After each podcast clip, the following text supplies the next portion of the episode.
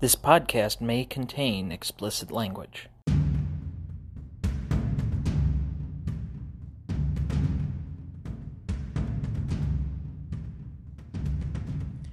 This is the Dynasty Download Podcast.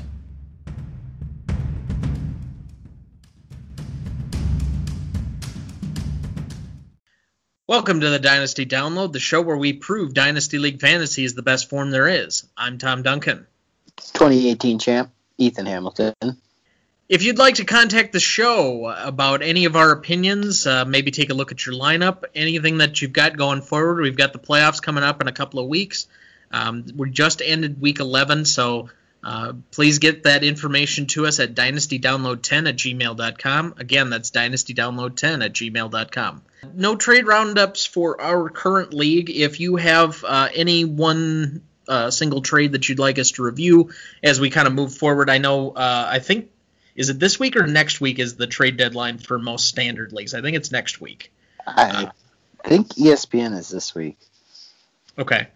Either way, uh, there might be a little bit of time to see if you can hit on a couple of players yet. So I'll get to my buy low and sell high candidates of the week. But first, a quick aside: please don't collude with people who are at the bottom of your league.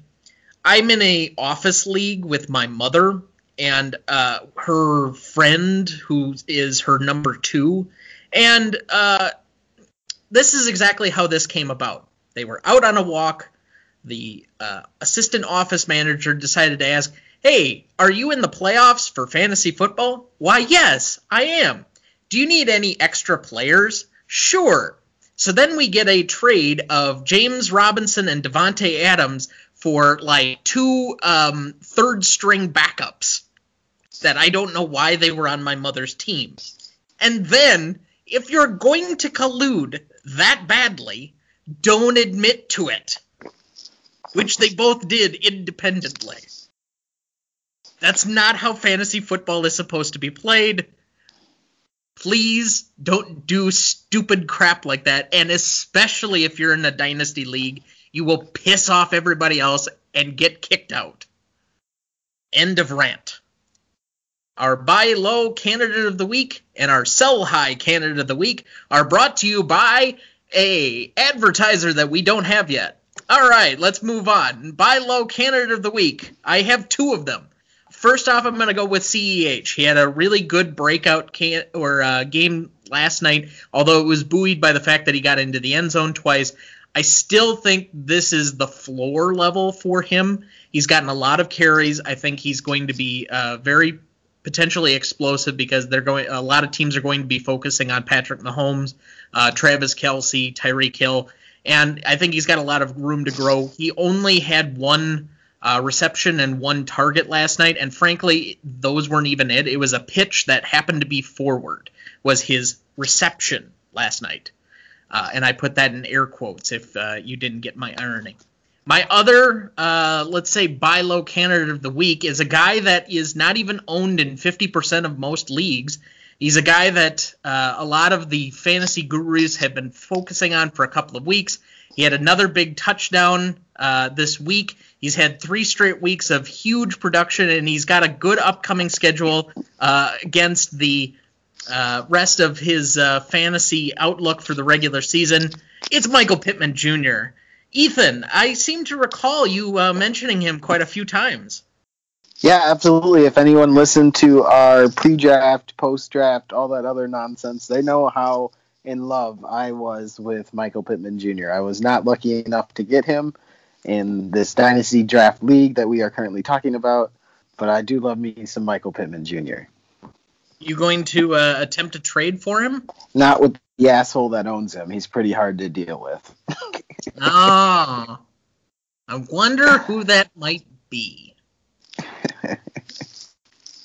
All right, my sell high candidate of the week is another guy we've talked about recently, but uh, I think this is not necessarily a matter of circumstances for the rest of the year. I still think he has a very um, good and productive end of the season, but it sounds very likely that he's going to be walking away from his current team, and because of that and the uncertainty that comes after it, and whether or not he can be productive in another season or excuse me, another system that season.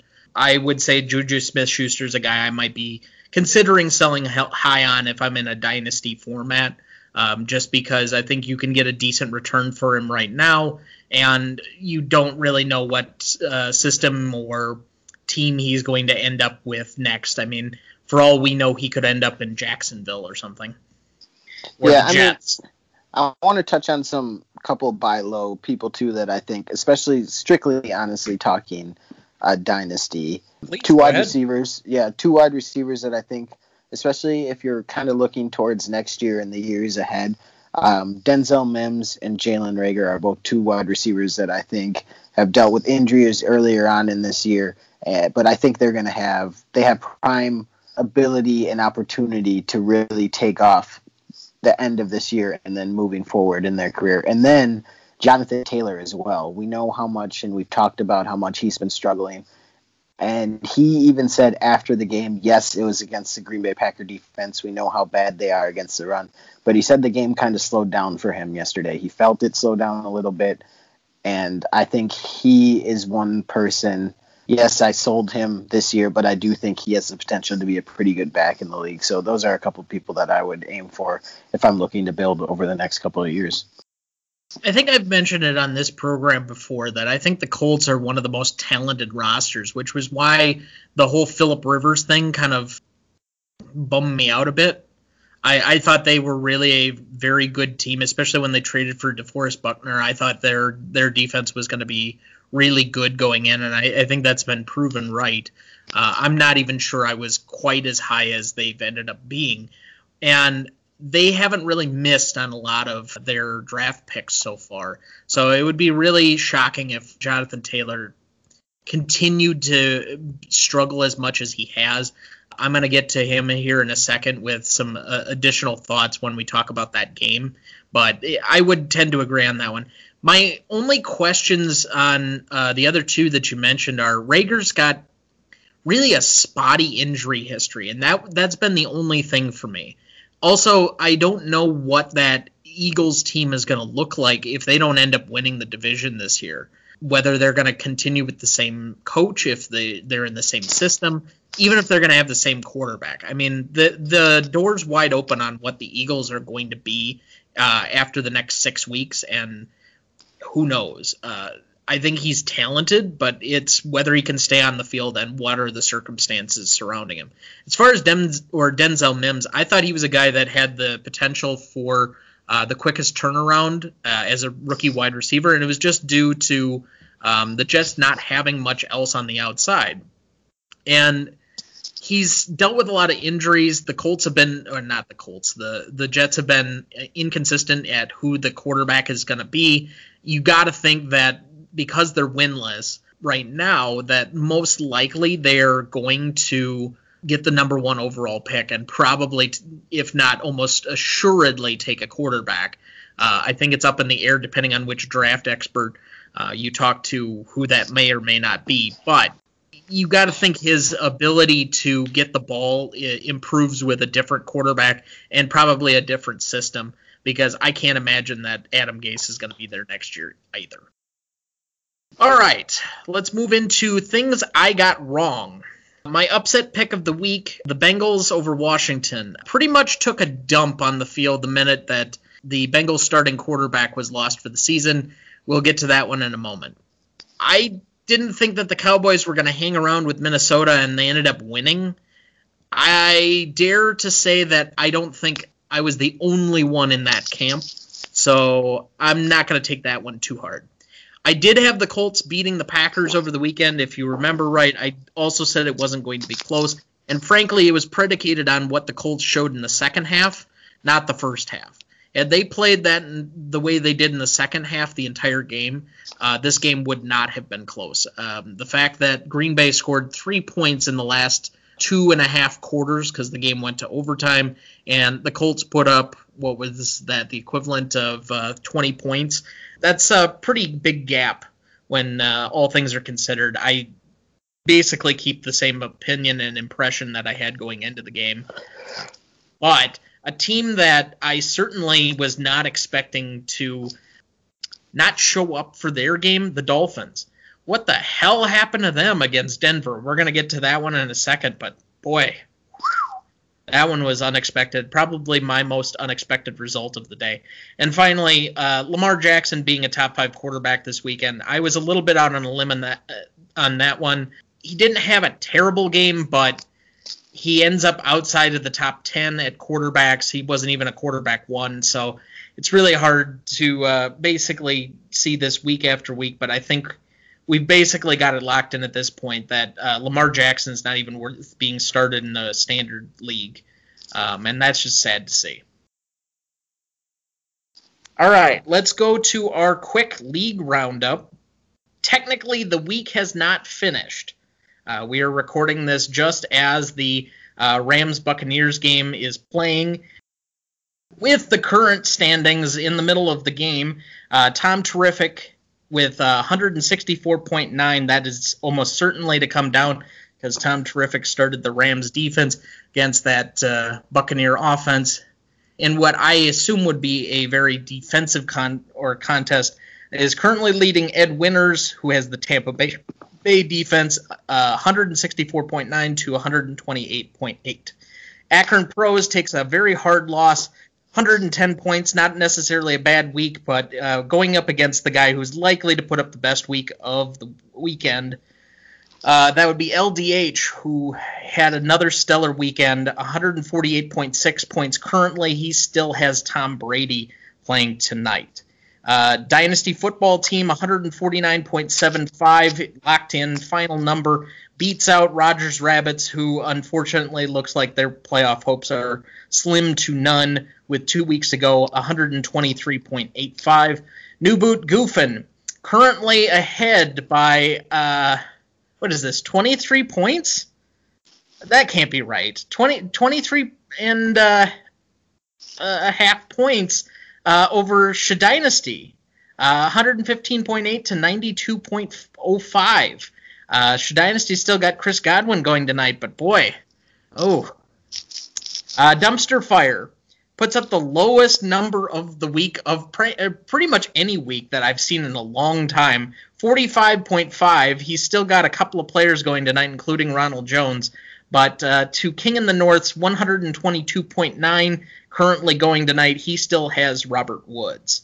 All right, so currently, if these results hold, and there isn't a lot of switching, which I don't imagine there to be without Chris Godwin putting up a huge number, uh, Dynasty would still be in first place, but only by a game, and he does have a uh, very difficult matchup next week. Tom Terrific would still be in second place, King of the North in third. Dynasty football team, who would be facing off against Tom Terrific next weekend, would be in fourth place. Fifth place would be LDH, uh, two games behind the fourth place, but currently surging and clearly putting up some fairly good numbers as uh, things continue to go along. And then finally, in sixth place, Akron Pros, who, despite the loss, would still stay a game ahead of most of the other contenders who clearly had bad weeks. Uh, the only uh, riser would potentially be New Boot Goofing, getting ahead of Dumpster Fire to go into ninth place after the win. Uh, and Rogers Rabbits and Ed Winters, um, depending on the point structure, would be rounding out the bottom of the league uh, for what I would now refer to as the lottery spots. So, uh, oh, and as I speak, Robert Woods catches a touchdown. All right. So let's uh, get into the rest of these games your game of the week was the Seahawks and the Cardinals. Seahawks win the game 28 to 21. Uh, we had a few clips of uh, live action, although I guess my statistics were wrong during the middle of the show on Thursday night. Kenyan Drake ends up with 11 carries for 29 yards and a touchdown, but more importantly, five targets, four catches, and 31 yards in his first major action in the passing game in a long time. Chase Edmonds, two carries for 13 yards, but four targets, four receptions, 36 yards and a wide open touchdown in the end zone on Thursday night. Tyler Lockett uh, continues to put up numbers nine uh, overall targets, nine catches, 67 yards, and a touchdown. DK Metcalf has an underwhelming performance, but partly because he let a touchdown pass hit him in the face. Uh, five targets, three catches, 46 yards, and a touchdown. Not a terrible game, but certainly not the games that we've come to basically expect out of DK Metcalf. So I'll let you kind of uh, give me any general impressions that you may have had from this particular game because this was your game of the week. But I guess if I had one question kind of coming out of this, um, other than maybe something about the scoreline, most of this game, uh, although underwhelming from a fantasy perspective, kind of went the way we would have expected with lack of scoring across the board the one player that really didn't perform all that well, and he's been having a couple of rough weeks the last few weeks, is DK Metcalf. Is he suddenly not a bankable wide receiver one? Yeah, for me, I thought for sure there were going to be a, a bunch more points. That underwhelming is the word that I would use in the first word that popped in my head. This has not been a great stretch for DK Metcalf over the last two games, but he had he still had 12 points, you know, three grabs, 46 yards, and a touchdown. Yes, he let a touchdown hit him in the face in the back of the end zone, which was disappointing. But I really don't think you can, for you to expect your wide receiver to get you 20 to 40 points like he had been doing is a little unreasonable unless it's Davante Adams, I feel at this point in time, just because we know how much he likes to get fed the ball. DK Metcalf is still somebody I want in my lineup each and every week, no matter who he's going up against. But to expect 20, 30 plus each and every week, 20 I feel like is something you can expect, but anything over that is being a little unreasonable. He's still, this is still only his second year in the league, you know? He's still learning. He says he wears the pacifier because he's a baby, a baby in this league, but he's still a man in this league as well. So he still has a lot to learn. And I think with that, he'll become more consistent, but he's still seeing coverages that he's never seen before. But he is the guy, and he's still somebody that I want on my squad. So I'm not losing any sleep over what DK has been doing over the last two weeks. You are absolutely starting him. He is a wide receiver one, and he has a fairly favorable schedule down the stretch. With the exception of maybe the Giants and the Rams, this is the rest of his schedule for the rest of the year. Philadelphia next week, who is its own dumpster fire. That's the Monday night game. The Giants, who have been decent against the pass, but it just depends on what happens um, in any particular game with them. They've been able to give up points depending on how certain teams are playing, or who knows. The Jets, which we already enough said, uh, the Washington football team, the Rams, and the 49ers. I don't think there's anybody in there that if you said that you were going to have at least three uh, playoff games or like end of the year games that are against Philly, uh, the Jets, and Washington, isn't going to be saying, "Oh, I'll take that every day of the week." All right, so let's move ahead to the next game on our list. So Sunday, uh, the Steelers pretty much dismantled the Jaguars. Four interceptions uh, by the Jaguars team as a total. Nobody really has a great fantasy day. Uh, James Robinson puts up the most production because, I mean, if there's just about anything we know, it's going to be James Robinson leading whatever Jaguars team is coming out onto the field. But they were up against a very tough task.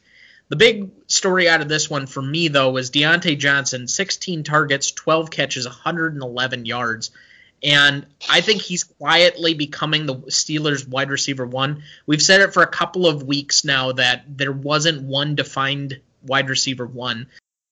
Now, 16 targets is a lot of targets, but if you were to tell me next week that Chase Claypool got 16 targets or Juju Smith Schuster got 16 targets, I wouldn't be surprised at all.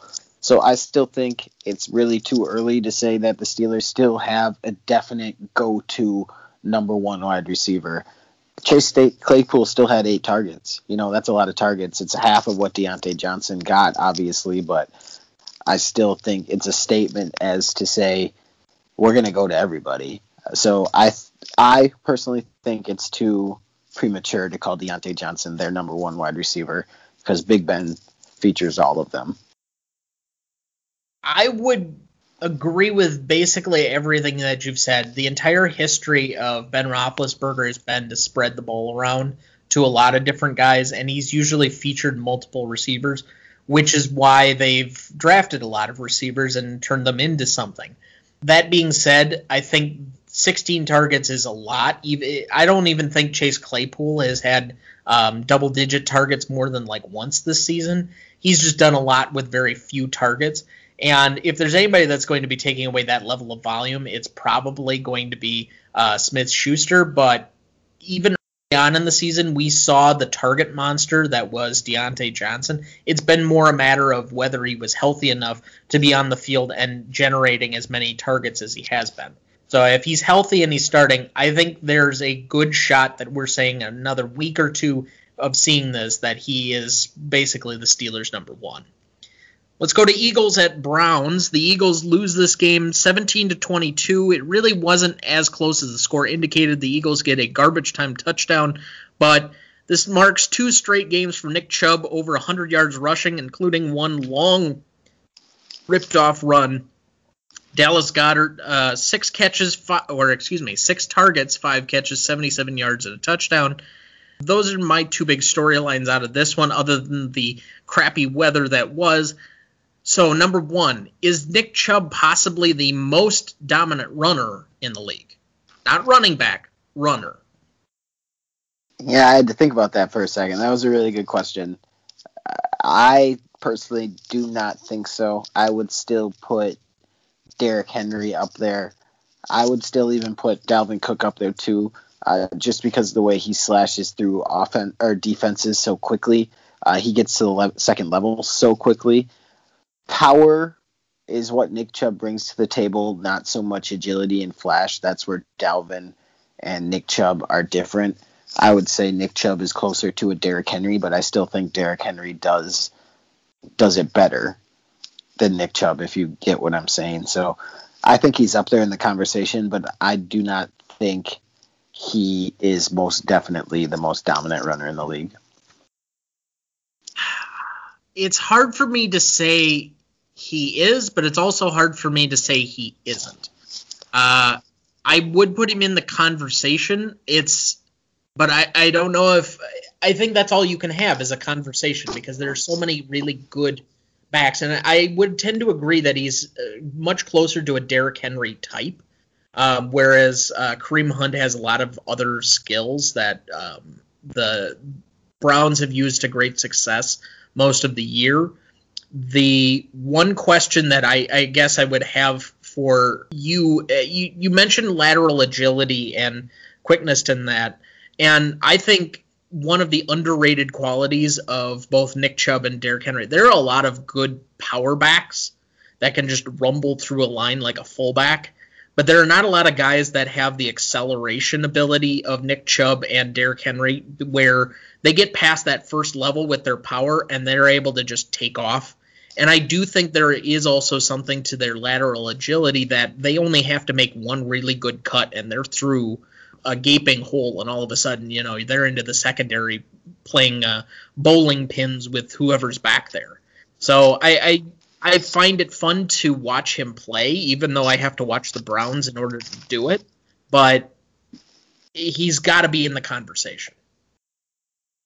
Now, you also know that this has been one of the worst years for tight ends, and this might have been possibly the best weekend we've ever had for tight ends for the entire year. Robert Tonyan had 12 points. Uh, Hunter Henry had 12 points. Uh, we had Dallas Goedert have, you know, a well over a dozen points. Darren Waller and Travis Kelce were putting up huge numbers in the Sunday night game. You might even venture to say that had uh, George Kittle been healthy and the 49ers playing this weekend, he might have had a big game because that's just kind of the tight end weekend that was. And if you were lucky enough to start Taysom Hill in ESPN uh, as a tight end, as they had declared him over the weekend. That you could throw into the mix of uh, tight ends. But given that Dallas Goedert was originally a guy that we were very high on, especially after week one, we kind of saw a changing of the guard. Uh, Zach Ertz is still out, uh, and I think still currently on IR, although he might be designated to return here in the near future the Eagles have not had a ton of bright spots on offense, and he again put up another big game. He's had at least a good half dozen targets in every game that he's been uh, physically on the field. So, given the disparity we've had at tight end this year, the performance we had this last weekend, and that he's at least getting a steady diet of targets, is he a potential top five for you at tight end for the rest of the season? No, I don't think so. Uh, there's four guys I'd safely take in front of him, and then one that I'd think about. You have Travis Kelce, you have Darren Waller, you have Mark Andrews, you have Jonnu Smith. Uh, the other one that I would think about then is T.J. Hockenson. Uh, so he would be for me towards the back end of the five. But for me, I think he'd more be sitting at like a seven or eight, especially with Zach Ertz probably coming back sometime soon. Uh, given where Jonnu started and where he's been at the last, I don't know, however many weeks, he has been a completely touchdown dependent tight end, which is frankly the entire league outside of Travis Kelce and maybe Darren Waller. Mark Andrews has put up a couple of good games the last few weeks, so you could safely put him in that. And I think that's one, two, three. Kelce, Waller, Andrews, with Kittle being out. But after that, I think it's safe to say there's a conversation between Hockenson, Hunter Henry, um, Goedert.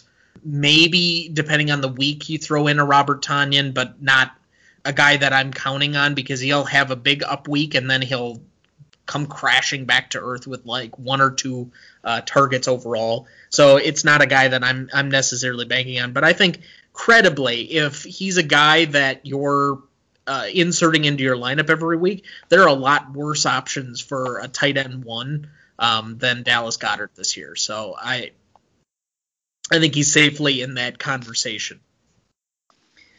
The Saints go into Atlanta and come away with a win, 24 to 9. The Falcons were they started a little bit hot, but they really faded quickly. Matt Ryan, 232 yards and two interceptions, although a lot of it comes early on in the game. The team only ran for 52 total yards uh, in or between everybody. And uh, the big story of the game, though, is Taysom Hill, um, a guy that didn't have a good first quarter, but really came out firing, especially in the second half. 233 yards passing, 10 total carries for 51 yards and two touchdowns. Michael Thomas, though, getting back to being Michael Thomas, 12 targets, 9 catches, 104 yards. So, number one, uh, do you think Taysom Hill is the answer at quarterback for the Saints after Drew Brees retires? And is Michael Thomas and the Saints defense back to where they were maybe the last few years? No, I do not think Taysom Hill is going to be the long term replacement for Drew Brees. I think he's much more of a gadget guy. They will most definitely go into the draft or maybe even sign a guy because they ha- obviously have the money if a Drew Brees would be to retire. Having making Taysom Hill your long term quarterback, I think, is fun and everything like that, but I don't think it's going to yield the type of results that Sean Payton would want.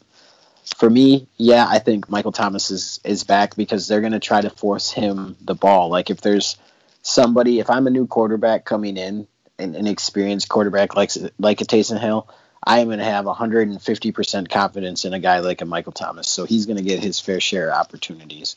The Saints defense being back, I'm not so much there with that yet, especially because they the the Falcons just aren't the team that we thought they were going to be. So I don't want to give the Saints defense too much credit.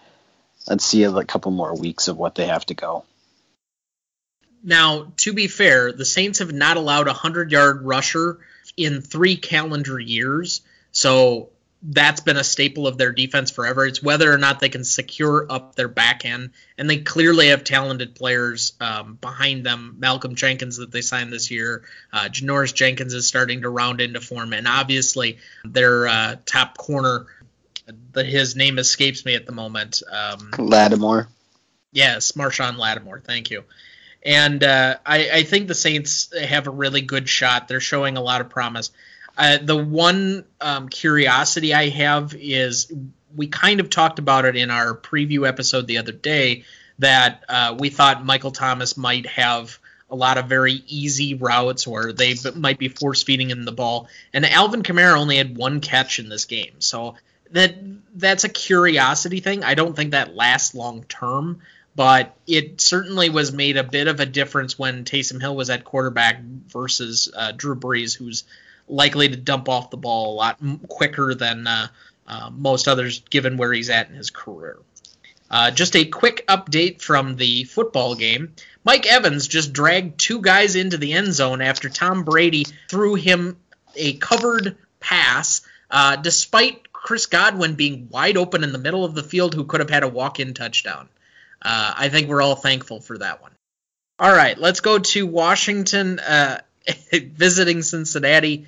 Uh, obviously, this is a disheartening result not because of how the game turned out, but simply that one of our bright stars from this season, Joe Burrow, out for the year, tore both his ACL and MCL, has some other structural damage. He's going to need a lot of rehab. We obviously feel bad for him.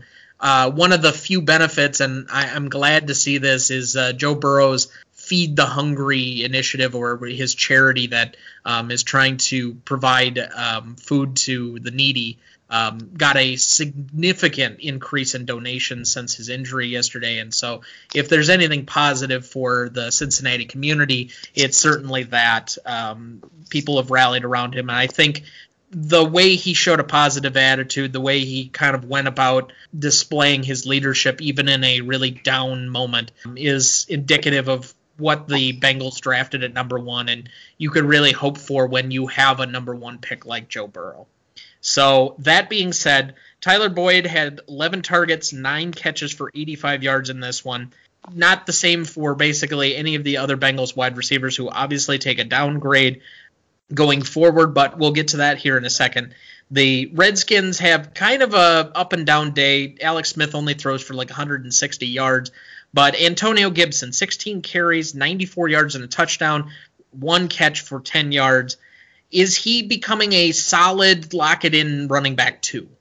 You know, I think for him, he has exceeded everybody's expectations what they had for him this year. Uh, he has been a double digit scorer for the last four weeks. He has not gone over 15 carries all but twice. So he's very versatile. He,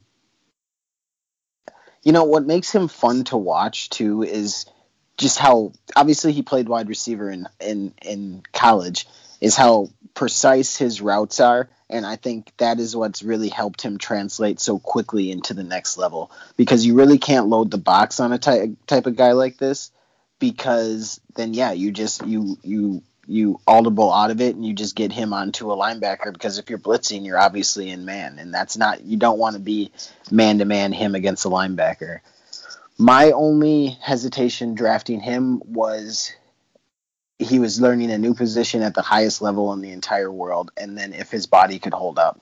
And he's blown me away. So yeah, he's for sure a, a running back two for me. I would tend to agree with basically everything you said, with the exception that seeing this coming, I actually was very high on him going into the year. There were a lot of fantasy experts that uh, thought as much. But the way he's getting his points has been the surprising part to me. Given that he was a wide receiver and how Washington had their backfield situated at the time, you would have thought that he would have been closer to what J.D. McKissic has become for that backfield. Uh, I'm very surprised to see him week after week after week getting 15, 16, uh, 17, 18 carries a game and really kind of toting the rock for this team. I thought he would have been a much higher value pass catcher. Uh, I think he's proved to be possibly a, a, different style running back, and that he has a lot more potential uh, than just being a uh, do it all uh, kind of big play satellite player back. And so I, I would agree he's a locked in RB two at least through the rest of the year. Uh, I'll be curious to see what the Washington football team does in the draft, though, because I, I, think they're probably going to draft somebody else to complement that situation. Even right. though they like McKissic and Gibson, I, I still think they could afford to draft somebody in the Nick Chubb vein or something close to that, a, a power back to give a few carries to a game to take a little bit of workload off of their, their other guys. Yeah, it's hard now, to picture him. It's hard to picture him as like a – a long term guy that's going to get 200 carries and you're you're going to build your whole franchise around him. It's hard to picture him in that vein. Now, obviously, with Joe Burrow being out, the Bengals offense is going to take a hit. Ryan Finley is a clear downgrade for that Bengals team. And for uh, a guy that we just in our preview episode said we could lock in uh, to your lineup just about every week, Tee Higgins, as well as Tyler Boyd, uh, then you get into the running back conversation. How much are you downgrading or crossing off Bengals players going forward for the rest of the year? Yeah, for sure. I'm not starting them unless I see that they can produce. No Bengal will be in my lineup next week, and that includes the running backs too. Because if I'm a defensive coordinator coming in, I am bringing the kitchen sink every time. I'm going to make the quarterback make super quick decisions, and I'm not going to let the run beat me. So it's tough. It's it's it's a wait and see type of approach, and I need to see something in order to trust that I'm going to get at least some return on an investment like that.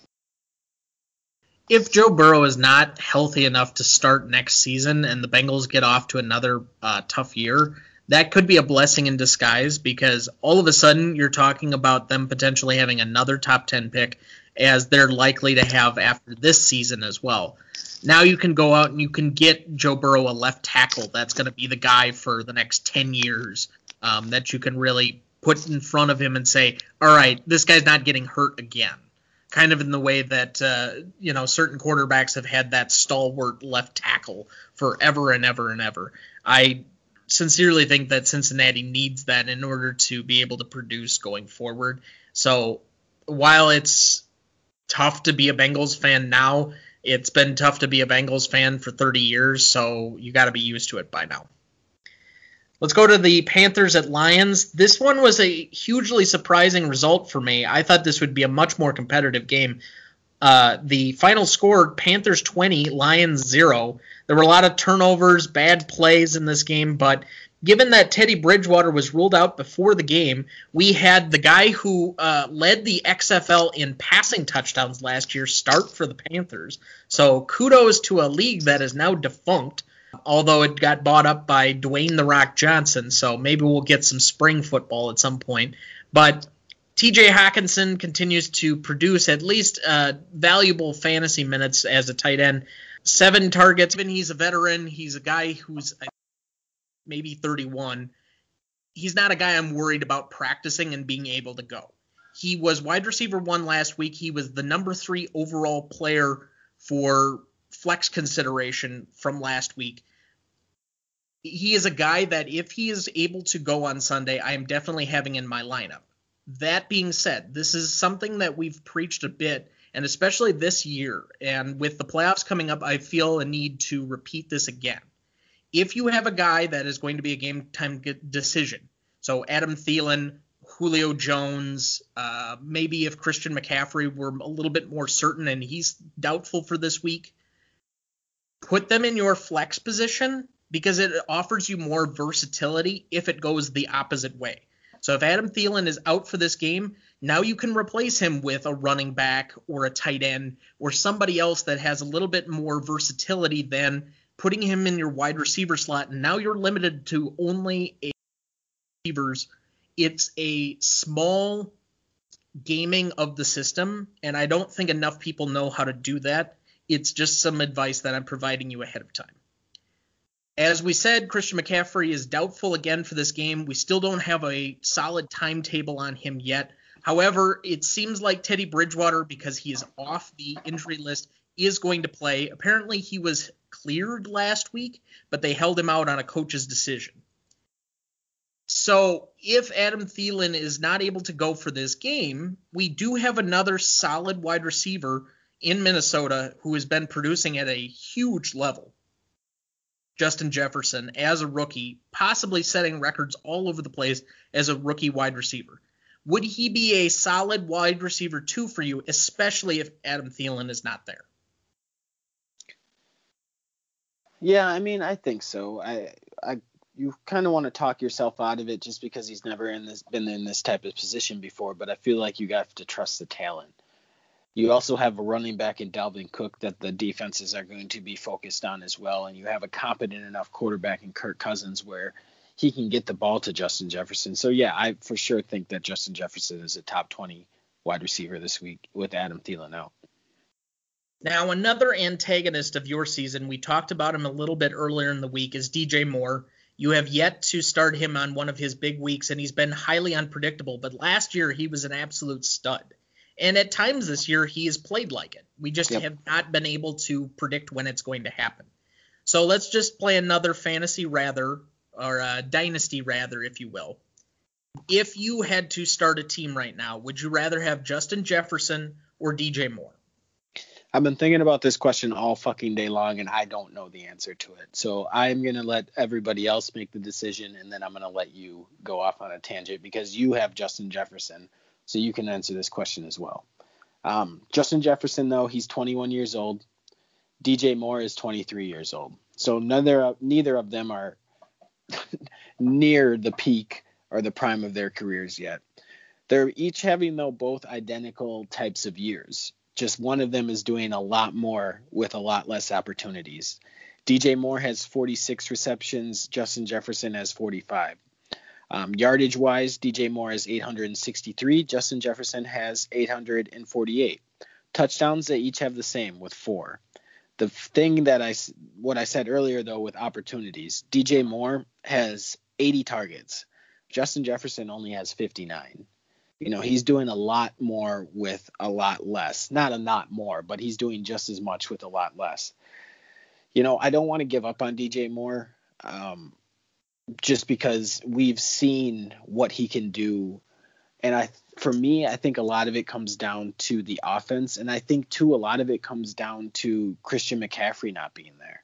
Having that person that defenses have to focus on opens up so much more. So if you were to offer me a trade for Justin Jefferson for DJ Moore, straight up, I don't know, man. I'd I'd I'd feel decent either way, you know, because you're getting a really good player either way, but I don't know. I really I really don't know. I guess I'll take DJ Moore just because he's on my team and I don't want to give you the benefit of the doubt because you have Justin Jefferson. But how do you feel about it?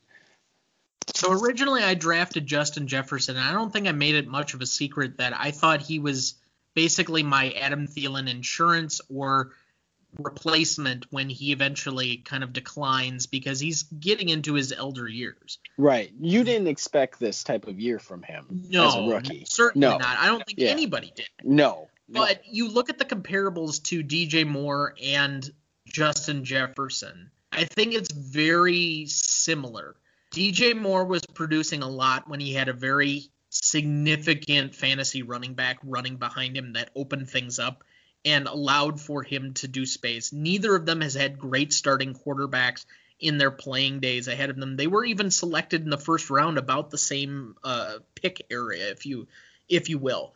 I think it's a coin toss if you're asking me, especially for what they produced this season.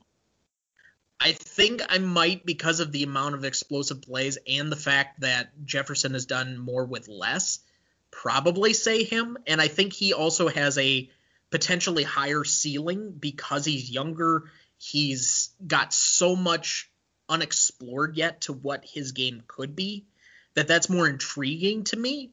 But it's not to say that DJ Moore is not young or explosive or that he has a lot of potential still to go on him either. So I, I think it is kind of a coin toss. I just find it an interesting question in a game where these might be the top two guys that are producing on a wide receiver level for us this weekend. In a game, I'm very curious to see how this kind of comes out. Yeah, I mean, between I, it would have been really nice if Christian McCaffrey was healthy. You know, it would it would have made the game even more exciting. But that's what I'm really looking forward to too, is watching these two wide receivers um, do their thing. But yeah, everything you said, I agree with 100%. And I would, if I was in your position, if he was on your team, I would probably think the exact same way. Like, why would I want to trade this 21 year old for a 23 year old? I want to see what he can do. I want to see what he's capable of. But then you know, you're talking about the other guy and he's only 20 fucking three, you know? So, yeah, I, I don't, it is a coin flip. For me, it is a coin flip. The one thing I'll say is, is since we've seen a huge season out of DJ Moore already, and yes, he's produced this year, but it's not quite to the same level. It might be that we've established what DJ Moore's ceiling could be, Whereas I have a little bit more uncertainty of what Jefferson's ceiling could be since he's never even finished a full season. Does that is that makes eh, making any sense? I guess that's where my head would be at. All right. The other question I have, and I think this is just an interesting situation. You mentioned Christian McCaffrey versus Dalvin Cook and how fun that would be, given how well Dalvin has played this year as basically the fantasy MVP to this point, and the absolutely ridiculous season that Christian McCaffrey had last season. Going into the year, Christian McCaffrey was without a doubt the number one pick in every single league that was drafting or doing anything or auctioning, whatever. He was the co- most coveted guy in fantasy. But I would venture to say that Dalvin has a new contract. He's going to be playing in a run heavy offense with the Vikings for the foreseeable future. And despite his injury history, he's stayed relatively healthy this year. He's only missed really a game and a half, more or less. So if you were starting a dynasty league from scratch again, and I know I've done this a lot today, but I think this is an interesting question for how we do the show. Would you rather have Christian McCaffrey or Dalvin Cook to start your team? Everyone knows I'm a Dalvin Cook owner, but I'm not an idiot. Like for me, it's Christian McCaffrey. Uh, he Christian McCaffrey would be the number one running back in fantasy again this year if he was healthy the entire year. I think the lowest game that he had in the three games that he's played is like 22 points or 20 points like that. I think he's only played three games and he's still like running back 32 or something like that. That's that's incredible. Um, what Christian McCaffrey does out of the backfield, receiving and just rushing, is really else in the league can do. And it's it's frustrating for me because the draft that we had with Christian McCaffrey, with Dalvin Cook, with Leonard Fournette, with Joe Mixon, I had two of the first four picks, and I took Dalvin and Joe Mixon, and Christian McCaffrey went fourth for for our draft that year. So it's it's funny how fantasy has a way of working itself out. But for me, it's Christian McCaffrey. I think this is a lot closer than it was a couple of months ago. But I'm going to say McCaffrey too, and it's just because we know how high the highs can be. Dalvin has been absolutely balling out, but when you're talking about PPR value and all of the rest of that, McCaffrey is just an absolute scoring machine. And I don't think even at his height, Dalvin's ever going to be the pass catcher that McCaffrey is it, it's really that simple. It, it's a statistical value, and that's unfortunate, I guess, if you're splitting hairs between the two. But I think this is one A and one B more or less if you're if you're ranking dynasty players right now. Listen, I love Dalvin Cook. I loved him at Florida State. Um, I was bummed that he went to the Vikings. I wanted the Packers to get him, and I love him more than any Packer probably should. But you're absolutely right. Like Christian McCaffrey would catch circles around Dalvin Cook. So I think that's just where the value for Christian McCaffrey just can't be matched. And I don't think that's a knock on Dalvin no. or any other running back. It's, it's simply that McCaffrey for, is yep. like a receiver that we've never seen in a running back's body. And it's something to behold. I really have missed being able to talk about him this year. And even though he doesn't play for either of our teams, football is just more fun when he's out there. Absolutely. Let's go to the Cardinals at the Patriots. This game would have been much more fun last season, but unfortunately, the Patriots are now in a different era. Some doubt for Kyler's shoulder on this one. I know you and I were talking about a little bit ahead of this taping, more or less. I think I w- would be a little bit more concerned, not just whether Kyler plays or not, but how effective he's going to be because it is his throwing shoulder. And I think there is some concern I have for him. Maybe not necessarily into the fantasy playoffs for the next maybe couple of weeks, which is okay for you because other than this week, you should have more or less two bye weeks. Uh, one actual bye week, and then you're playing somebody that is pretty well out of it by this point next week. But are you concerned about Kyler's shoulder going into the playoffs? Um, I'm not too concerned about it. Um, I have from a pretty good reliable physical therapist source, aka my wife. Um, just from everything that I've read and told her, she thinks that he should. And his quotes today, also in practice, were that he felt fine as well. So I'm not too worried about Kyler's shoulder. I think you're more worried about it than I am. Rex Burkhead did tweet out that he will be back again stronger next year. So by that, most people are basically assuming that he is out for the season, as we feared the other day when we did the show.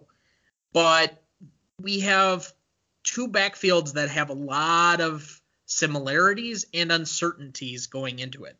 We have two guys that have been heavily used in the run game, but haven't been featured pretty much at all most of the year, save for last week for Kenyan Drake in the passing game.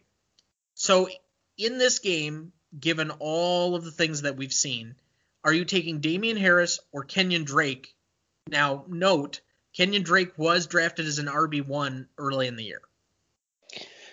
I think I'm taking Kenyan Drake, and I think it has everything to do with the emergence of Chase Edmonds. I think the emergence of Chase Edmonds has just opened up a whole lot more for Kenyan Drake he's not the workhorse. He's kind of just getting his carries and now he's making the most out of them because he's a he's a different runner than Chase Edmonds is. And as a defender, it's tough to see another running back come into the game that's arguably better or just as good, and but he does things differently. Um, so for me, it's Kenyan Drake. I think this is a coin toss for the rest of the year. And going into next year, I have no clue. These are neither guy that I feel particularly great about for next season. For the rest of this season, I, I really do think it's a coin toss. I who which of these two guys has maybe a better schedule, has more likelihood to get into the end zone. That's where my money would lie. But I think you could very easily stick one of these guys into your flex spots, depending on what the matchup is per week, and get enough productivity in uh, playoff categories this year in order to make them viable. But I don't think you, your week is being won or lost on either of these guys. Now, I found this a little bit interesting. There's a player featured in this game who I'm not particularly high on, but you've seemed to kind of come back around on him in the last few weeks. A lot higher than I have myself. So I guess I'm going to ask you because this came up when we were talking about the trade deadline a couple of weeks ago. What are your thoughts on Christian Kirk and why have you suddenly become enamored with him again? I know he was a guy that you were high on when he was younger and when Nuke was not there, even before Kyler was there, to be honest. But given that those two guys are now around, what are your feelings on his long term future as a dynasty prospect? Well, thing with Christian Kirk, he's still really young too. I think he's 23, 24 years old, and this is his third year in the league. Um, but yeah, we were talking about it because I had the opportunity to move Christian Kirk to get a top tight end to kind of round out my team this year, and for some reason I just couldn't pull the trigger on Christian on trading Christian Kirk. And a lot of people might be like, "Well, that's really weird. You have Nuke Hopkins there, and you even have Larry Fitzgerald there as well." Um, but the thought of having him, Nuke Hopkins, and Kyler Murray together, I feel is just something that you can't pass up. And they can both survive together as well. Um, over the last six games, these are the averages for Christian Kirk. He's got 4.2 receptions. He's getting about 6.3 targets per game, 66.8 yards, and 0.8 touchdowns um, over the last six games. So that would put him at wide receiver 15. Nuke would then still be sitting at wide receiver 14. Um, and I don't even think he's had two duds too the last two weeks. Like I've started him the last two weeks. Trust me, they've been they've been dud games. Um, and I don't even think they were great games for Kyler Murray. And I won't know, especially last week was not a great game for any of the Cardinals. So I just think this is one of those situations where it reminds me a lot of Julio and Calvin Ridley. Christian Kirk is, is, is an exceptional route runner. And in this league, separation means more than speed. We see that right now with Henry Ruggs. I know he's still trying to figure things out, but he's really, really fast, but he's not separating like you need to in the NFL. Christian Kirk is really, really good at separating um, away from corners and away from safeties. So yeah, it just kind of reminds me of the Falcons wide receiver setup twice, you know, with Roddy White and now with um, Calvin Ridley. I think they can be successful like that. So yeah, I'm decently high on Christian Kirk. If you want to know my thoughts on Christian Kirk, please email us at dynastydownload10 at gmail.com. we'll move quickly along in the show, though, in order for the interests of time. Dolphins at Jets. This isn't a game I want to spend a ton of time on, partially because Myles Gaskin is not yet ready to return. Salvon Ahmed, who had that huge game a couple of weeks ago, sat out practice today. We don't know what his status is going to be for Sunday you might keep a monitor on Matt Breida, who at times has been a decent fantasy running back. However, it was only when he was with the 49ers. We have yet to really see him be featured for the Dolphins. Tua got knocked out of the game last week, not by injury, but just out of bad play. But he is starting again this week. Preston Williams and La'Mical Perine are still on IR. And this game is featuring a couple of wide receivers who have had big games at different points in the season but have also had different games where they've been completely underwhelming. So if you were to pick a guy from this game, just quickly, DeVante Parker or Jamison Crowder to start for you. I'm going to go with DeVante Parker just because he's on a better team with a better quarterback. Great analysis right there. Probably as much as this game deserves. now, the only other question I have for this is partly because your interest and your advice on Denzel Mims went significantly, exponentially higher the minute that he got added to your team give us your expanded thoughts of him. Is it simply a matter of confirmation bias that I picked him up, so now I'm trying to convince myself he's going to be good, or do you really have something to give? Because I don't remember you being this high on him coming out of the draft. Well, before the new owner of the team that dropped him dropped him, I was preparing to make a couple of trade offers for him. Um, I wasn't huge on talking about him because I didn't really want to bet against myself. So then when I saw that he was dropped, it was like me, a six year old kid on Christmas morning, I couldn't freaking believe it. Um, I really don't understand why you would drop somebody like Denzel Mims. Dude ran a 4.38 4 um, vertical leap 38 inches. Um, 20 yard shuttle was 4.4, which is really, really quick. He is somebody that you're going to have to just wait on, though. He, we're not going to expect a lot of him this year.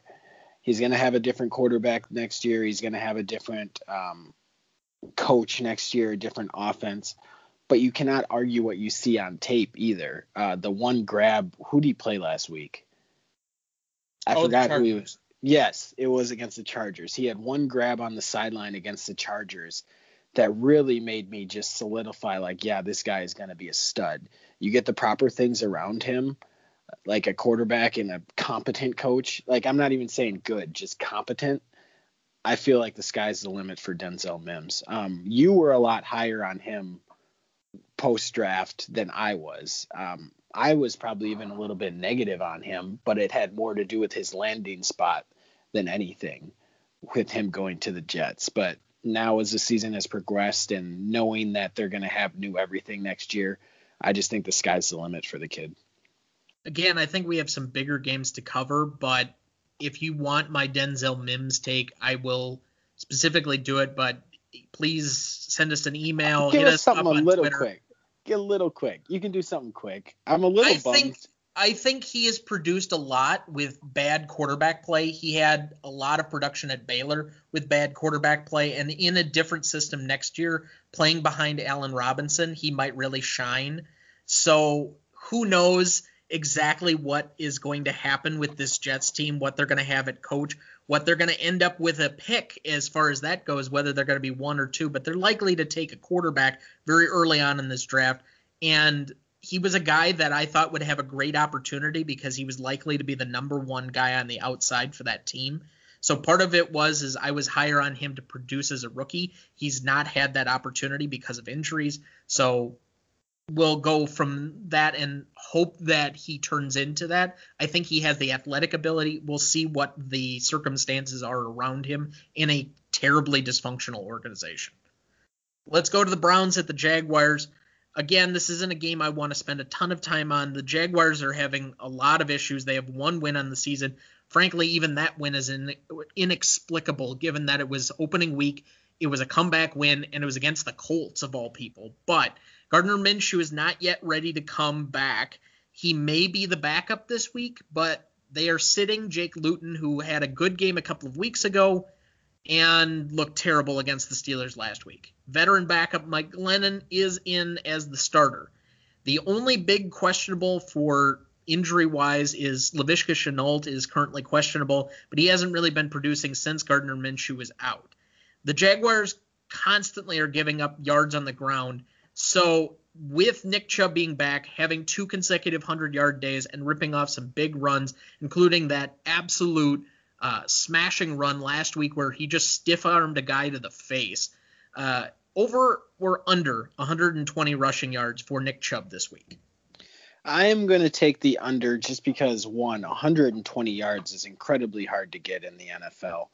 But two, yes, Jacksonville they give up the six most points to um, to opposing running backs, but they've only given up over 100 yards twice, and only one of those was over 120 yards. It was 150 that amazing week that Joe Mixon had, and we haven't seen him since. So no, I'm going to go under for 120 yards.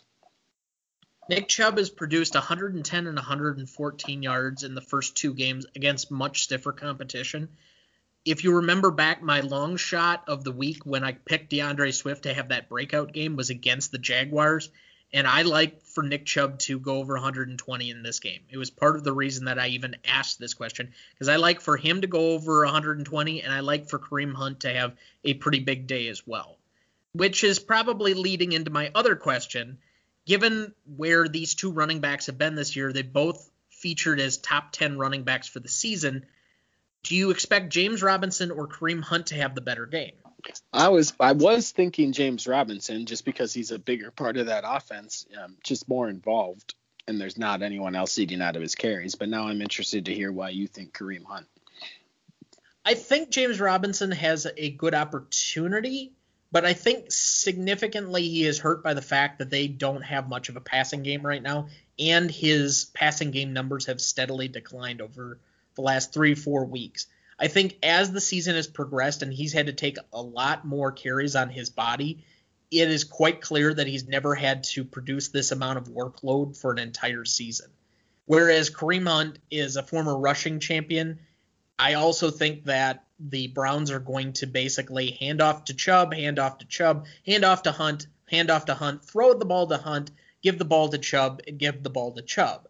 And it's specifically because as long as you keep the ball out of Baker Mayfield's hands, you have a chance of actually winning the game. So, with that and the fact that they're in a really productive matchup, give me Kareem Hunt, even though I really like James Robinson, and it seems like we're down on him somehow in every question I ask about him each week. But I think this is an interesting question because of exactly what you identified that he's the solo running back against a Browns defense that hasn't been the best. They're probably in the mid tier against running backs this year. I just think that Kareem Hunt is going to produce a little bit more. Saints at Broncos is our next game. No big injury notes in this one. Is this a kind of sneaky game? I know Denver, the last couple of times they played at home, they've kind of snuck out some wins. They played really well against the Patriots. I think that game was at home. They pulled out that late win against the Chargers up in Denver, and then they had that kind of inexplicable game against Miami last week. They're playing ugly and just well enough to win at home against a more or less dominant Saints team that's ripped off, I think, seven in a row. I guess if I were to have some advice, sit your Denver running backs this week because unless they're going to be producing in the passing game, I just don't expect them to have big weeks. And we kind of got a opposite situation from the Saints running backs last week. or Alvin Kamara is the top receiver for that Saints team right now, partly because Michael Thomas has missed so much time, but also because he's had to be the feature guy with how little they've thrown the ball down the field. However, Last week we saw Michael Thomas have double digit targets and Alvin Kamara not get a single catch. So, given that Kamara is the leading receiver this year, Michael Thomas was last year, and where their teams are currently at with Taysom Hill starting, Who do you expect to have more catches this week, Alvin Kamara or Michael Thomas? I'm going to say Michael Thomas, and it, just has everything to do with just exactly what we saw last week. I don't think we've seen enough from Taysom Hill to know what his tendencies are. So I'm just going to go Michael Thomas just because the he just had so many more um, targets than Kamara did. I think this is a case of them designing the game plan a little bit more for Michael Thomas to get him involved for when they're going to need him for a playoff push. And so as a result, they know what they have from Kamara. They want to limit his amount of touches, save him for the playoffs, work Michael Thomas back in. I would expect him to have more catches this week in this game. This is also featuring two guys that were kind of in the mid tier drafted at tight end, guys that had good opening weeks, but have really faded off either due to injury or quarterback changes, or the offense not being centered around them. These are still two guys that could produce for you down the stretch. Right now in this game, do you expect Jared Cook or Noah Fant to have the bigger game? Jared Cook had one catch, I think, last week. Um, Noah Fant still hasn't been amazing, and it has a lot to do with the quarterback play that he's been receiving and with his injury as well that he's been dealing with. You know, I, for me, this is kind of like throwing a dart at a board. I'm going to take Noah Fant. I probably would as well because I think part of his issue has been injury as opposed to something else. And thus, if he were to get healthy, he'd be the guy that I'd be most likely to see get a increase in targets or use in the offense. So that's where I would put my money on. But if you have, there are a lot of other options I would rather have this week than either of these guys. Let's go 49ers at Rams. Raheem Mostert is still on the IR, but we have possibilities for Deebo Samuel and Tevin Coleman. There's also a possibility for Brandon Aiyuk, who was placed on the COVID list last week, to be back. However, after the Rams showing out against the Buccaneers last weekend and how much they have really improved, I mean, they shut down the Seahawks two weeks ago, the Buccaneers last week. This Rams D is really proving they are legit, and some small advice just from Uncle Tom over here uh, that the Rams have a really favorable defensive schedule in the playoffs. If you have them available in your league, they are a good one to go pick up and stash right now for when they're going to have some much better matchups. Even though the 49ers, with as many injuries as that they have had, uh, are probably as good a matchup as you'd probably want right now. So I would be sitting most of my Niners players this week if I could. I don't think we're going to have Jimmy Garoppolo back for this game either. And given where the Niners were at last season with their running backs, the fact that the Rams running backfield can be productive once they go with one of these guys, this is probably the opposite of how many we've been playing up to this point in this show, but Dynasty rather. I will give you the opportunity to select any one 49er or Ram running back to start a team with. Who is it? Cam Akers. I'm gonna go Cam Akers. We all know how high, how high I was on him uh, pre-draft and everything like that. Um, I'm not there on Raheem Mostert. I'm really not. Um, and I think Cam Akers is also just the most talented Rams running back as well for me, it's Cam Akers. I'm gonna be. I'm going to completely agree with you, and it's simply that he's the most talented of any of these guys, most likely. He's also due to the fact that the Rams haven't solidified their backfield situation yet, and they're still splitting carries between all of these guys. One of them has to emerge at some point. So until that situation is settled, I would go with the guy that's most likely to be the most talented player in an opportune situation. We'll make it very simple for the folks at home. But we also have two wide receivers for the Rams that put up huge nights on Monday night against the Buccaneers defense, Cooper Kupp and Robert Woods. Do you expect either of them to have a big game? And if so, which one would you bet on to have the bigger game? I'm going to bet on Cooper Kupp. not only having the bigger he's not only having the bigger game, but he's also having the bigger season. Um, he's got 91 targets compared to Robert Woods' 75. Really, the only thing Robert Woods is doing is he's scoring more touchdowns. Um, he has how many of it here? Sorry, I lost my spot. He has three more touchdowns, so it's not a crazy amount, but it's still more. You know, Cooper Kupp is an exceptional route runner, and he's showing that with his 64 receptions. He's also got 722 yards receiving. Um, I just think Cooper Kupp is Jared Goff's favorite target. Cooper Kupp finds ways of getting open that other people can't. Uh, and I think for for that team, I feel like you have to scheme Robert Woods open a little bit more than Cooper Kupp. Cooper Kupp can get open because he's such an exceptional route runner. So for me, I'm just going to go Cooper Kupp. I think he has a better game and he's been having a better season as well. Agreed, and we are limited on time. We've still got three games to go, but this is probably my game of the weekend. Chiefs at Buccaneers. Sammy Watkins has been limited in practice this week. He is slowly working his way back yet again this season. And we have one of the great quarterback matchups we're going to see this season Brady versus Mahomes. Who do you expect to end up with more pa- uh, touchdown passes this weekend, Tom Brady or Pat Mahomes? I'm going to think that we see the bad Tom Brady yet again this week. So I'm going to go Pat Mahomes.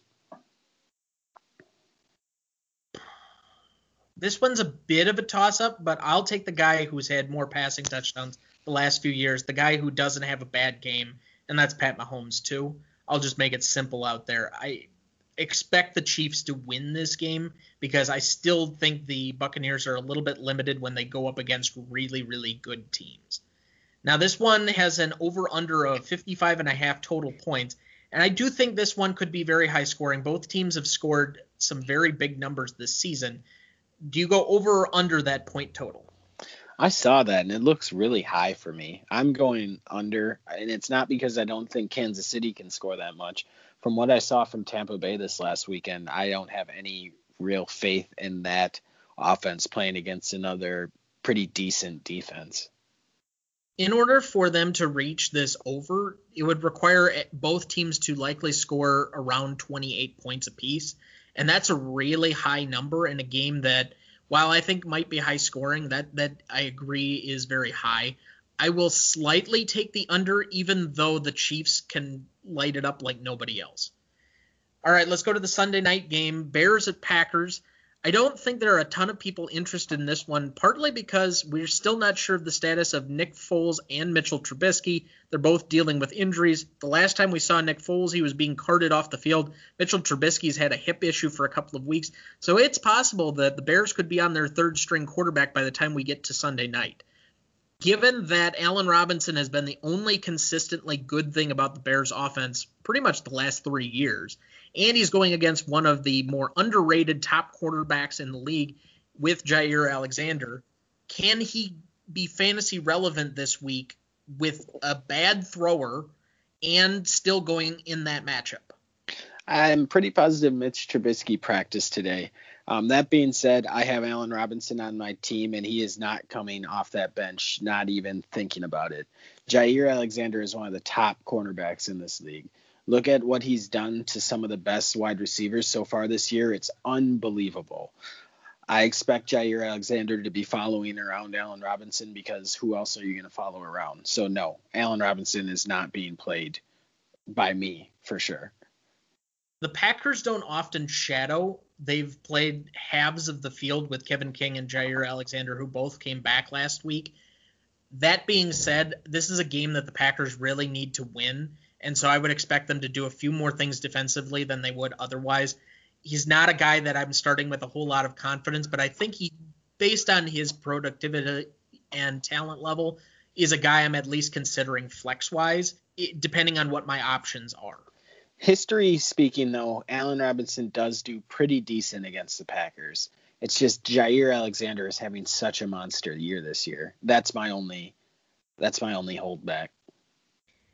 So on the Packers side of things, Aaron Jones produced an okay week last week, partly because he fell into the end zone. He has not nearly been as prolific as he was last year or early on in this season before he got hurt. Aaron Rodgers has had a good year. He produced against a really good defense last week, but traditionally he has not been great against the Chicago Bears, who are having a pretty good decent year as a defense. So do you feel any confidence in any Packer not named Davante Adams who basically rolls out of bed and gets 10 targets a week? Yeah, Davante Adams makes you feel really, really good and really helps you sleep at night. Aaron Jones, we we both thought he would regress, but I don't think either of us thought it would be this much. I still have confidence in him, but it's not like anything you had last year, even the first half of this year. With the Bears reeling, I really think the Packers need to put a marker down and say this is ours now, especially in a game where they're currently getting eight and a half points. I, I, think they really need to win this one to make that statement that they are one of the top teams in the league and that they're going to be at least a playoff contender, if not a Super Bowl contender. All right, last game of the week Eagles at Seahawks. Excuse me, I got that backward.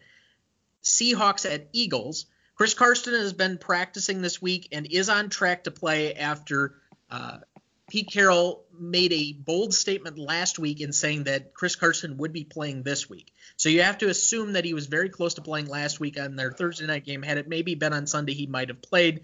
The Seahawks running back situation looked actually pretty decent with Carlos Hyde back there, although you would give a degree of confidence in Chris Carson.